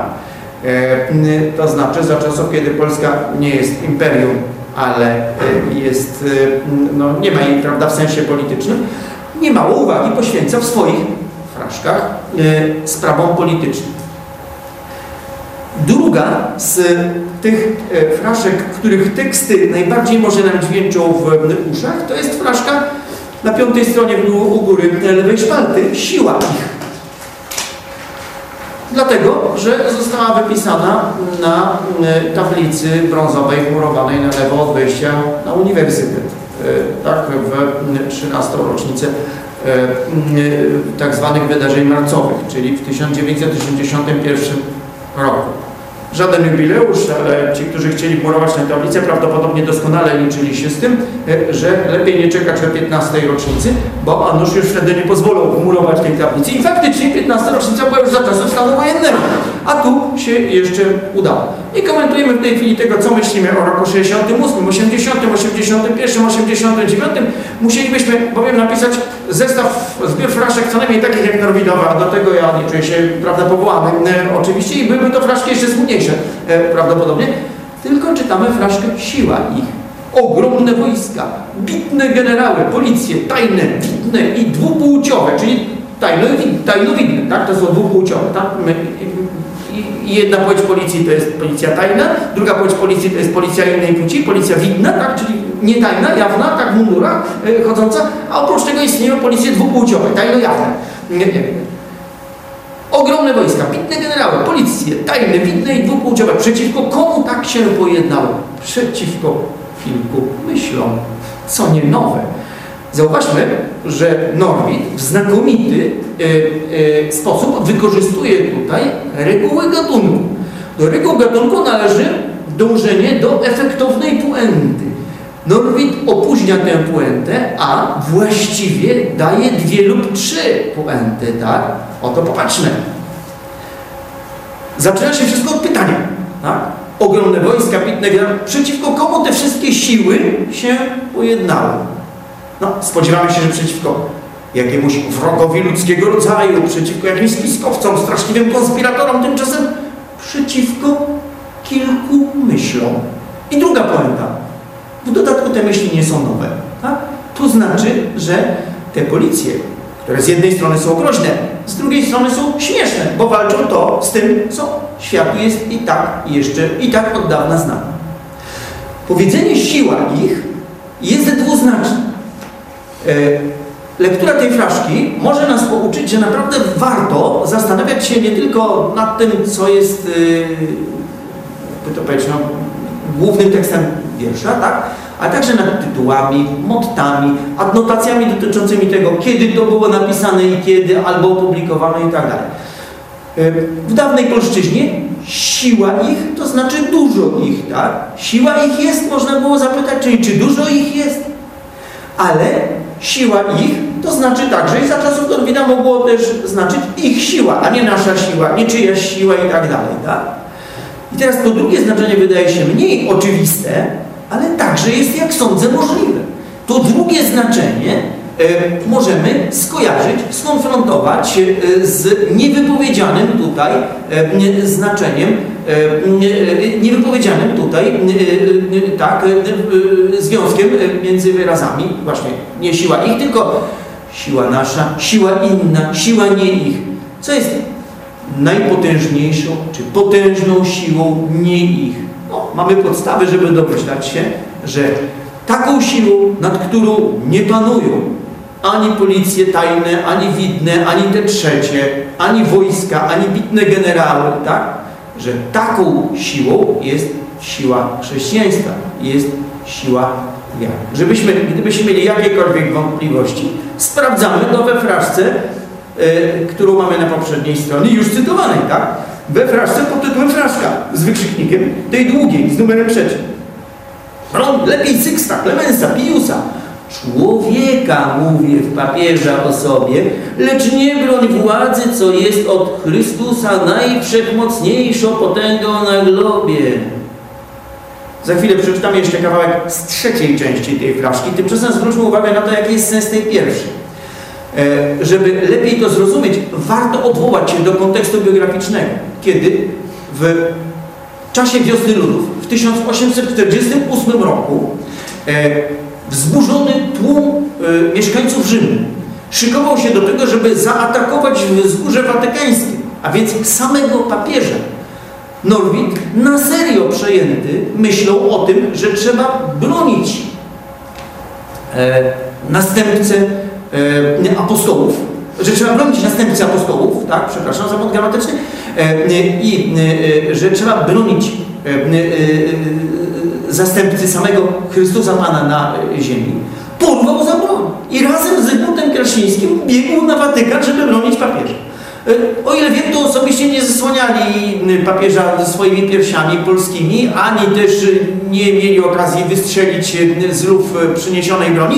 Papież ocalał, tak? Natomiast ważne jest to, że Norwid na pewno takie wydarzenia miał na myśli. Tu na marginesie możemy od razu zauważyć, że korespondencja poety dowodzi, iż przejmowały go nie tylko te rzymskie tumulty roku 1848, ale także krew płynąca rynsztokami Paryża w 1851 roku, tak, kiedy w drodze zamachu stanu zdobywał władzę Napoleon III. W tej chwili mniejsza o to, tak? Natomiast warto pamiętać o tym, że Norwid żywo interesował się tym, co tuczyło się w sferze historii, polityki, tych wydarzeń, o których pisze się w gazetach dookoła niego i tak się składa, że uczestniczył w tych wydarzeniach.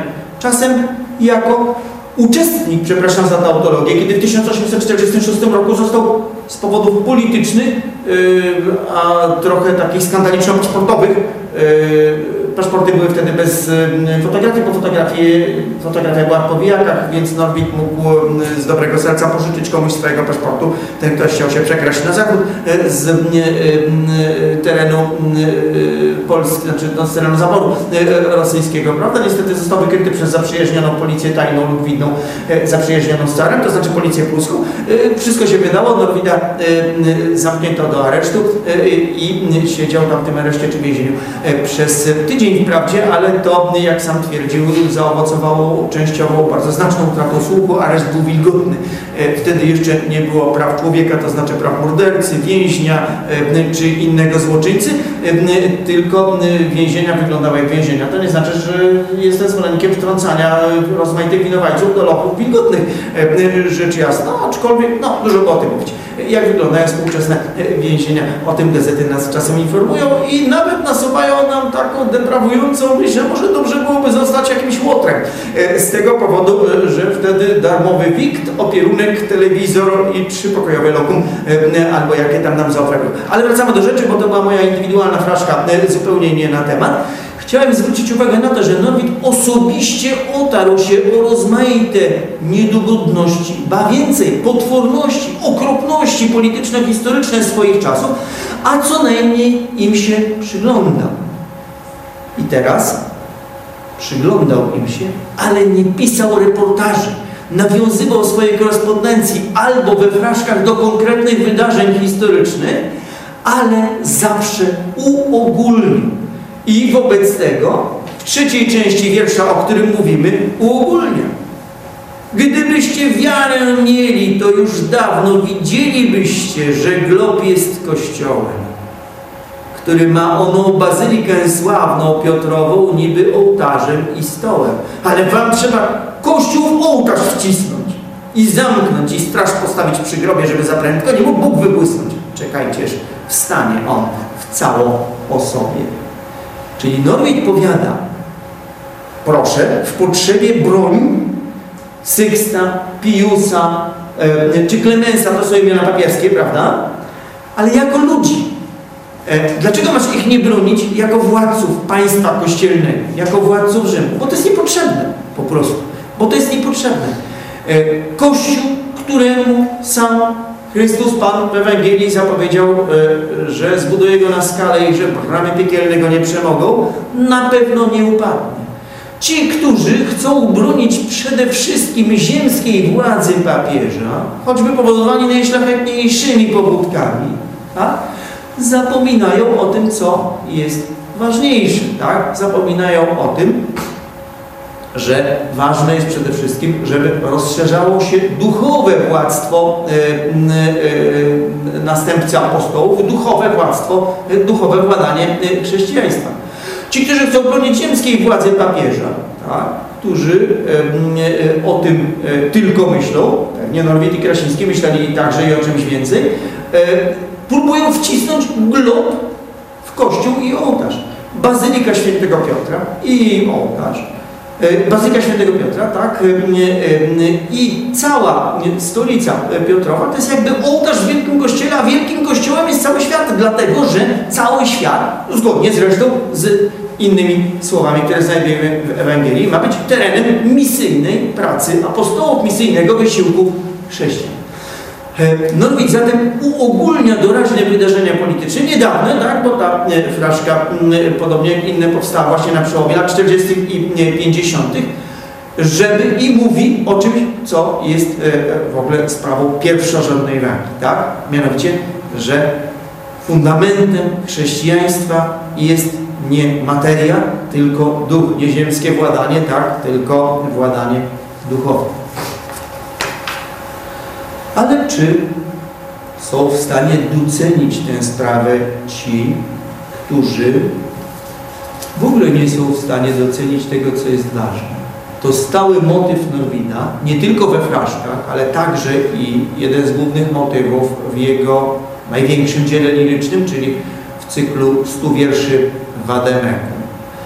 Ludzie nie są świadomi hierarchii spraw, albo nie chcą być świadomi hierarchii spraw, tego co ważne, tego co mniej ważne. Ewentualnie próbują tworzyć hierarchie pozorne. Oto fraszka posiedzenie na tej samej stronie u dołu po prawej stronie. Z ogromnej sali wyniesiono śmiecie i kurz otarto z krzeseł. Weszli męże i siedli z szmerem, jak w pochwy oręże. Oręż chowany do pochwy, e, na przykład miecz czy szabla, także wydaje jakiś szmer.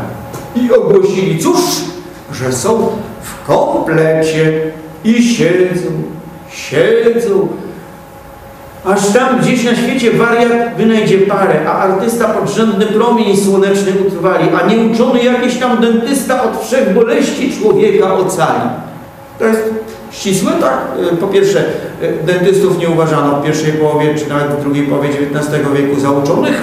Prawdę mówiąc, tak, stomatologię, e, która się wtedy tak nie nazywała, podobnie jak jeszcze nieco wcześniej chirurgię, traktowano nie jak część medycyny i wiedzy medycznej, jako pewną praktyczną umiejętność, prawda, wyrwać ząb, zalepić ząb, coś takiego oczywiście, ale właśnie nieuczony dentysta Amerykanin, którego nazwiska ze wstydem zapomniałem, tak, w latach 40., o ile pamiętam, XIX wieku, zrobił wiekopomny wynalazek, który otworzył nowe perspektywy przed całą medycyną, wynalazł znieczulenia ogólne.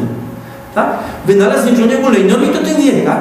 Zwróćmy uwagę, że Norwid w tej fraszce, która na pozór jest tylko zabawnym opisem, dzisiaj moglibyśmy powiedzieć, utrzymane w duchu Parkinsona, taki prawa Parkinsona, tego jak to uroczyste jakieś ciało urzędowe, czy akademickie, e, tak, puszy się i nadyma, zasiadając w komplecie przy stole obrad, tak, że w tej fraszce, która owszem zawiera taki satyryczny aspekt, Norwid mówi o rzeczy arcyważnej znowu. Mówi o tym, że pamiętamy o ludziach, które piersi zostały ozdobione orderami, którzy są prezesami akademii uczonych, tak? którzy zbierają się w komplecie, używają dzwonka, to znaczy przewodniczący używa dzwonka, prawda, otwierają, otwierają obrady, a tymczasem na świecie toczy się prawdziwe życie, o którym oni nic nie wiedzą, o którym nie piszą w gazetach, prawda? Ktoś dokonuje genialnego wynalazku, ktoś maluje genialny obraz, tak? Ktoś od wszech boleści człowieka ocali. Opuściłem ostatni werset. Pamiętam. A akademie milczą, lecz w komplecie. Proszę Państwa, czy to ma coś wspólnego z Dantem? Wydaje się, że ten obraz jest tylko śmieszny. Ale może jest także dosyć straszny. Jeżeli pamiętać o innej wielkiej idei Norwida, to także wielka idea, która potem w Wademeku, tak, kilkanaście lat później zostanie wyrażona. Mianowicie, że wielkim powołaniem człowieka jest w sensowny sposób gospodarować bezpowrotnie umykającym mu dobrem, jakim jest czas. Tak? I że wielką winą jest czas tracić. Ten, kto morduje innego człowieka, ten, kto pozwala, żeby innego człowieka mordowano, popełnia oczywiste zło. Ale wielkie zło popełnia także ten, który niestarannie myśli, to ci bohaterowie z fraszki, której kłócą się o to, jaka ma być Polska, a zapominają, że ma być chrześcijaństwo. Ale wielkie zło popełnia też ten, który przy pozorach aktywności, tak jak ci akademicy, którzy milczą w komplecie, tak, poświęca swój czas na nic nie robienie. Tak? To jest w oczach Norwida skandal. Kiedy komentowaliśmy wiersz Siła ich, zwracaliśmy uwagę na to, że Norwid w szczególny sposób, właściwie fraszkopisarzom, gospodaruje w tym krótkim czterowersie e, nadchodzącą puentą. Oczekiwanie, nie jesteśmy pewni, czym to się skończy, puenta i druga puenta po tej jednej puencie, prawda? E, e, porządny, porządny, prawda? Porządne zaskoczenie jest zaskoczeniem wielokrotnym. Zmieńmy teraz na chwilę temat. Spójrzmy na pierwszą stronę naszego wyboru tekstów i zajrzyjmy do bajki Krasickiego, którą zresztą skądinąd dobrze znamy, tak? Jagnie i Wilcy. Bajka ta ma przynajmniej na pierwszy rzut oka temat całkiem inny niż tamten wiersz, ale skomponowana jest zupełnie podobnie. Cztery wersy, bardzo charakterystyczna, częsta miara fraszek. Była tutaj mowa o ośmiowersowych y, fraszkach y, y, Reja, prawda? Te są czterowersowe. Zawsze znajdzie przyczynę, kto zdobyczy pragnie. Już jeden wers e, Krasicki zużył na sformułowanie morału, a właściwie antymorału, prawda? Po dzisiejszemu moglibyśmy powiedzieć, dajcie mi człowieka, znajdzie się paragraf, prawda, albo coś takiego. Zawsze znajdzie przyczynę, kto zdobyczy pragnie. Dwóch wilków, jedno w lesie nadybali jagnię. Proszę Państwa, w tym wierszu w ogóle wszystko jest puentą, albo prawie wszystko. Dwóch wilków, jedno w lesie nadybali jagnię. Czego Państwo się w tym momencie spodziewają? Czego się wszyscy spodziewamy? No zjedzą, no bo jak wiadomo, rolą bajkowego wilka, już zwłaszcza dwóch wilków, jest zjeść bajkowe jagnię. Tymczasem trzeci wers zaskakuje nas inną informacją. Już go mieli rozerwać. A zatem nie rozerwali, skoro już go mieli rozerwać, tak? Dlaczego? Zastanawiamy się. Rzekło, jakim prawem? Nie wiemy, czy to Jagnie przypadkiem nie powiedziało, jakim prawem? Jeśli było jagnięciem, które e, nie tyle powoływało się na prawo, ile dziecięcym głosikiem kwiliło, że tutaj jakiś, prawda, coś niezrozumiałego i skandalicznego się dzieje. A może to Jagnie powiedziało jeszcze inaczej? Jakkolwiek powiedziało Jagnie, ostatnia, czwarta linijka przynosi nam informację, że wilki reagują na pytanie jagnięcia tak, jak gdyby to było jeszcze innym tonem powiedziane. Tak, jak gdyby jagnię zapytało, jakim prawem? O numer paragrafu, jak gdyby pytało. Wilki wyliczają numery paragrafu. Paragraf pierwszy smacznyś, paragraf drugi słaby, paragraf trzeci i w lesie. Podstawa prawna została podana, nie ma już przeszkód, żeby dokonała się egzekucja. Zjedli nie zabawę, a raczej smakowity posiłek, żeby został przez wilki spożyty. E, proszę zwrócić uwagę, że zaczynamy od antymorału mówiącego o tym, że w świecie sprawy nie toczą się wcale moralnie.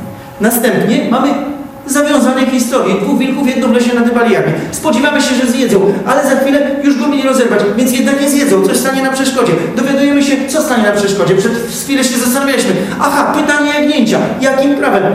Teraz oczekujemy w napięciu na odpowiedź, tak? Odpowiedzią mogłoby być to, że wilki na przykład, y, nie wiem, schowają się do jakiejś wilczej nory, zawstydzą się, y, albo coś równie dziwnego zrobią. Nie, nic podobnego, to są wilki bezczelne, wilki cyniczne, y, które podają podstawę prawną na życzenie, tak? Zjedli niezabawne. Dopiero po serii tych niespodzianek możemy zacząć się zastanawiać właściwie o co tu chodzi. Wydaje się, że chodzi tutaj o prawo i że słowo prawo jest tutaj słowem kluczowym, tak? Gdyby Krasiecki chciał nas w tej bajce zawiadomić tylko, że rozbójnicy napadli na bezbronnego, bezbronny nieśmiało zakwilił jakim prawem i usiłował się obronić, ale to oczywiście było nieskuteczne, to nie stwierdziłby nic ponad to, co i tak dobrze wiemy. Jeżeli ktoś już przeżył na świecie jakieś 15 czy 16 lat, nie mówiąc o tym, że na przykład tyle, ile Norwid, no ile Krasicki do momentu napisania tej bajki niewątpliwie więcej, to wie, że w świecie takie sceny się rozgrywają i to nawet yy, o 100% częściej niż można by było sobie życzyć, prawda? Zatem musi tu chodzić o coś innego. Wydaje się, że chodzi o to, o co chodzi w wielu innych utworach księcia biskupa warmińskiego i o co chodzi także w wielu fraszkach i innych utworach Nowida. Mianowicie, że chodzi o to, żeby poddać krytyce całą epokę e, e, w której ten wiersz powstał. A to była epoka wielkiego zaufania do prawa, tak? Ludzie myśleli wtedy, że jeżeli ułożą znakomite kodeksy prawne, to już zapanuje szczęście na świecie. Między innymi tak myśleli.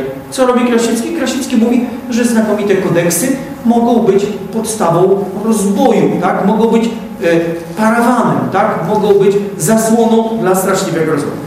E, Teraz nasz kodeks przewiduje, że e, powinniśmy zmierzać do schyłku naszej prelekcji, ale choć będę się spieszył, nie mogę Państwu obiecać, że skończę przed upływem 11 minut. Choć mogę Państwu obiecać, że skończę przed upływem 13 minut. E, Po czym możemy e, przejść do konkluzji, skończyć albo wysłuchać Państwa uwag, pytań, żądań, życzeń, a nawet gwizdów e, lub jakichś innych, co tam trzeba będzie, prawda? E, Właśnie. Tymczasem bowiem e, wracamy e, jeszcze do e, Norwida, tak? Pomijamy w tej chwili te fraszki, zwłaszcza współczesne, które mamy na ostatniej stronie, tak? Wspomnianego Staudingera, czy czy Szymborskiej, to wiersz powszechnie znany, w szkole eksploatowany zresztą. Jeśli rzucimy okiem na którykolwiek z arcydowcipnych utworów Staudingera, no nie ukrywamy, nie da się ukryć, że możemy się do tyłu prawda? Ale jak ta est, że ktoś rzucając chudą żonę, kości zostały e, rzucone, tak? E, właśnie. Ona do niego porzuconego. Pieszą, piesz sam. To są oczywiście dowcipy językowe, nawet powiedziałbym, że w duchu kabaretu starszych panów oczywiście zdaję sobie sprawę z tego, że to jest y, bardzo odległe skojarzenia, jeśli chodzi o Norwina, to byłby to jakiś anachronizm. Te fraszki mogą nam tutaj posłużyć za, bo uwaga, ja ich wcale nie lekceważę, to są bardzo porządne utwory literackie, tak?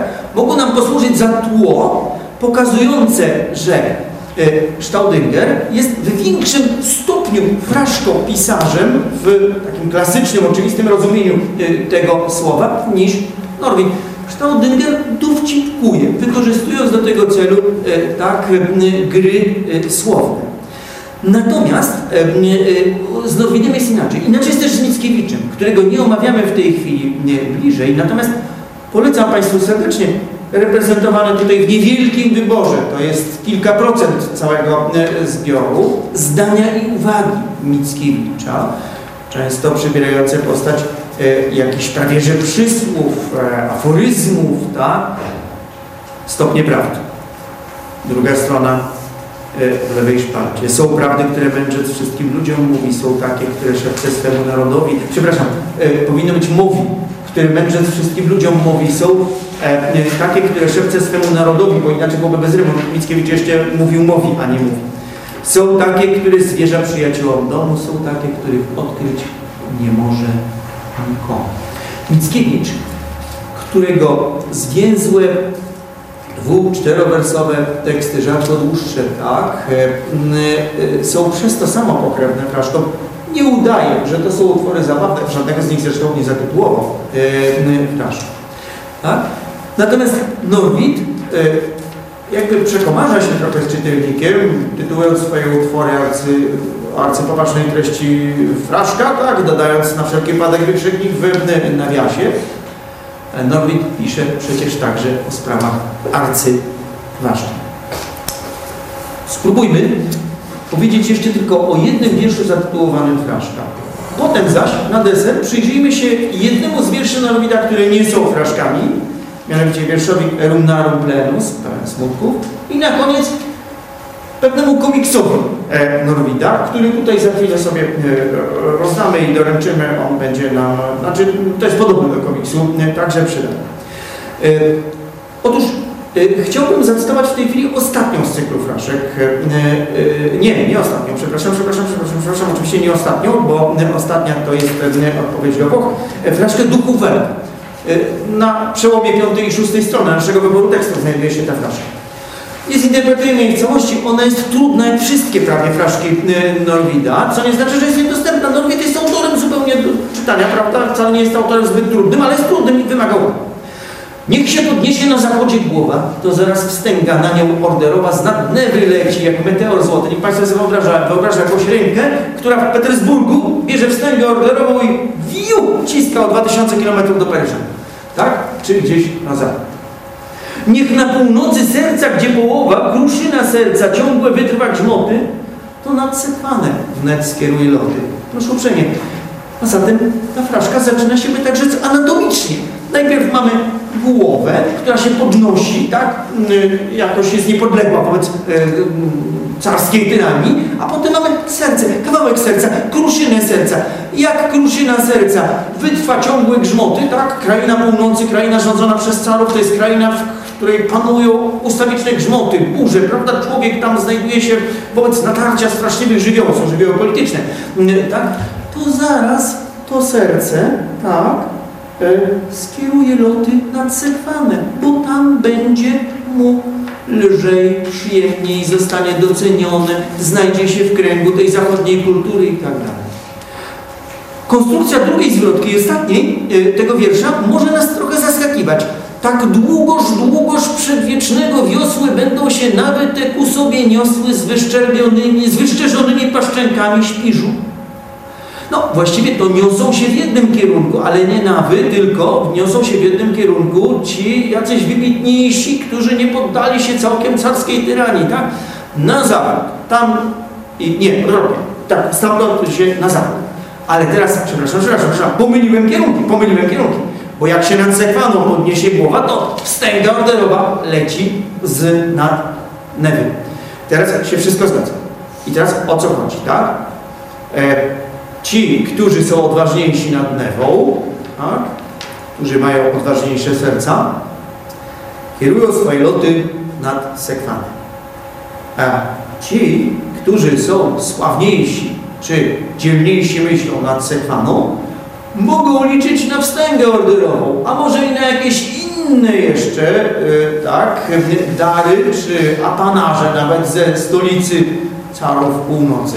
Tak było y, niecały wiek wcześniej, tak? Filozofowie francuscy, jeśli nie byli na carskim żołdzie, jak rozmaici polscy y, zdrajcy, to z pewnością utrzymywali z trzema czarnymi orłami, które rozdrapały Polskę, bardzo przyjazne stosunki czego nie komentujemy w tej chwili. Bliżej zresztą była o tym mowa tutaj na naszym posiedzeniu przed kilkoma tygodniami, o ile pamiętam w skrócie.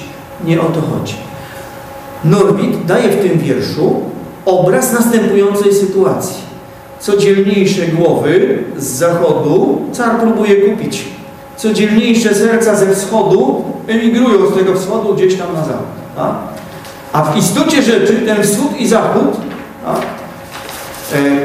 nie są sobie przyjazne. To są dwie nawy, dwa statki czy dwa okręty, które niosą się przeciwko sobie z wyszczerzonymi paszczękami śpiżu, walczą ze sobą. A dopóki walczą, powinny nie walczyć, ale powinny być po tej samej stronie, to znaczy po stronie chrześcijaństwa. Tak? Już mówiliśmy, jakie jest jego znaczenie dla Dawida.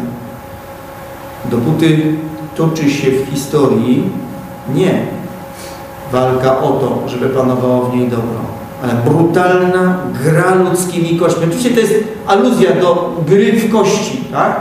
O szatę Chrystusową toczącej się między żołdakami, żołdakami, tak? E, rzymskimi na e, Golgocie.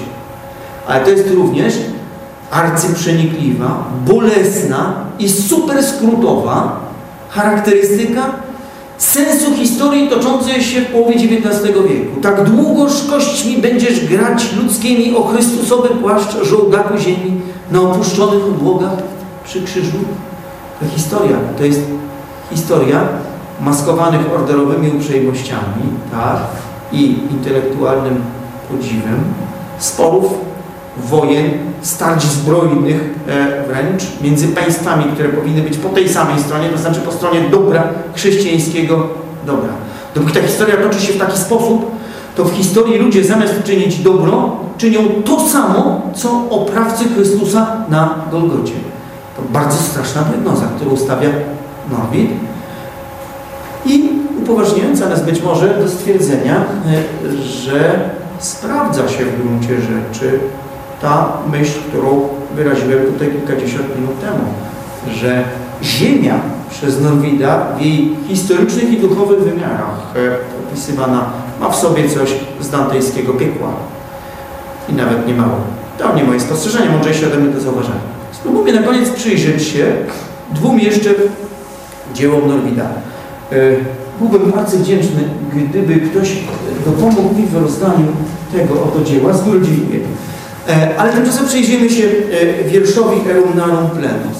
Proszę Państwa, ten wiersz, który zasługuje jako precyzyjna kompozycja na interpretację w całości, zostanie przez nas w tej chwili potraktowany brutalnie w inny sposób. Spróbujemy zapomnieć przy każdej jego zwrotce, dziękuję arcypięknie, że jest całością i pomyśleć przez chwilę e, na próbę, że poszczególne jego zwrotki są osobnymi wierszami. Czytamy.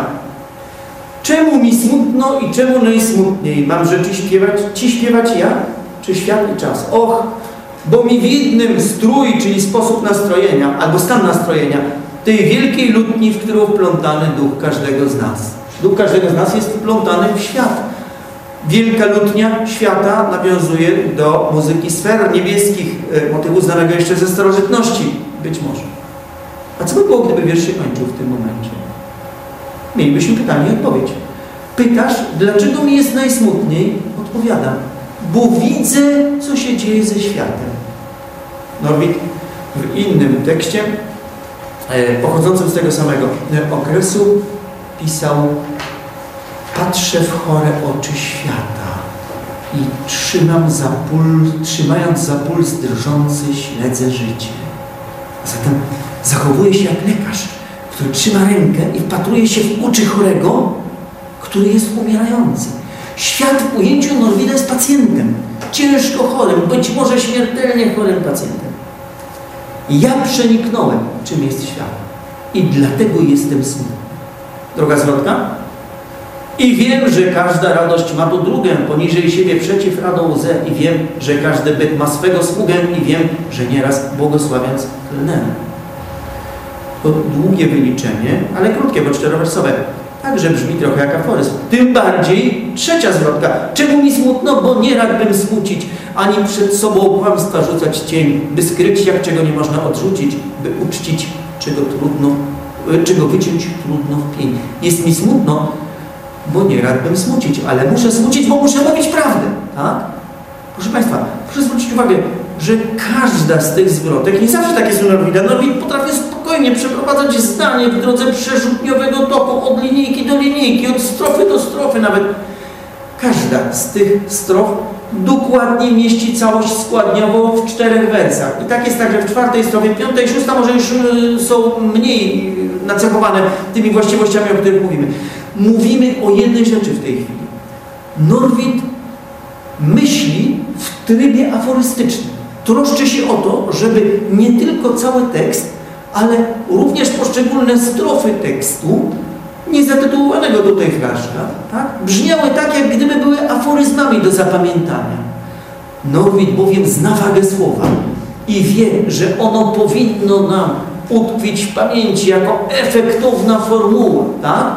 Y, która no, opisuje tutaj, jak próbowaliśmy to powiedzieć, najboleśniejsze i najważniejsze yy, właściwości świata, które on obserwuje. I ostatni przykład szczegółowy, zanim przejdziemy do yy, konkluzji, która prawdopodobnie uderzy z prędkością piorunu. To ta kartka, którą Państwo mają przed sobą. Proszę Państwa, proszę zwrócić uwagę najpierw na to, że ona jest nieprzypadkowo złożona. To jest tekst, który e, mamy także wydrukowany, ale bez obrazków, tak, e, na szóstej stronie naszego wyboru tekstu, jako ósmej stronie, przepraszam, jako pamiętnik podróży. Arcyzabawny tekst, w którym Norwid wspomina dawne czasy po 25 latach, mianowicie dawne czasy swojej wędrówki pieszej po Polsce.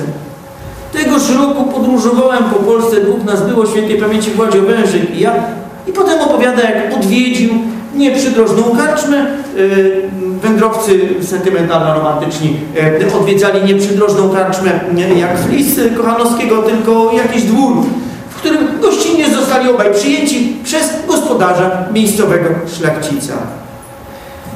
Wszelako jednego razu, no a, szlachcic zobaczył, że oni mają podróżną biblioteczkę przy sobie. Tak? To chleba nie daje, powiedział. Ale pewnego razu poprosił ich o użyczenie jakiejś książki. Dajcie mi też jaką książkę z brzega. bo idę stać do ogrodu. Krótko mówiąc, książka ma funkcjonować jako tabletka nasenna, tak? Do tego celu będzie potrzebna temu jegomościowi. Norwid na pierwszej stronie opisał i zilustrował, jak ten jegomość wyglądał z na długim cybuchu, w szlafroku, w domowej postaci. Teraz, uwaga, tekst, który ma w sobie coś z komiksu, a coś ze starodawnego emblematu, to łączy w sobie elementy plastyczne i e, literackie. Pamiętajmy, że Norwid był zawodowym artystą plastykiem. Tak? E, otwiera się na karcie takiej, którą byśmy mogli nazwać rozkładówką. Nie cytuję tutaj tekstu, tylko e, zwracam Państwu uwagę na e, niepowabny obraz tego szlachcica, który oto leży zwrócony do nas i do kamery, tak? odwrotną stroną medalu, tak? I śpi niewątpliwie nad książką, którą odłożył i widzimy ją tutaj na pierwszym planie, tak? Otwarta książka y, przykryła y, sobą długi cybuch tej fajki, o której była mowa także w y, opisie. Proszę Państwa, o czym dotychczas mówił Norbit? Tu mówił o tym zabawnym szlachcicu, który mówi, że książki nie dają chleba, ale dają sen, jak widać.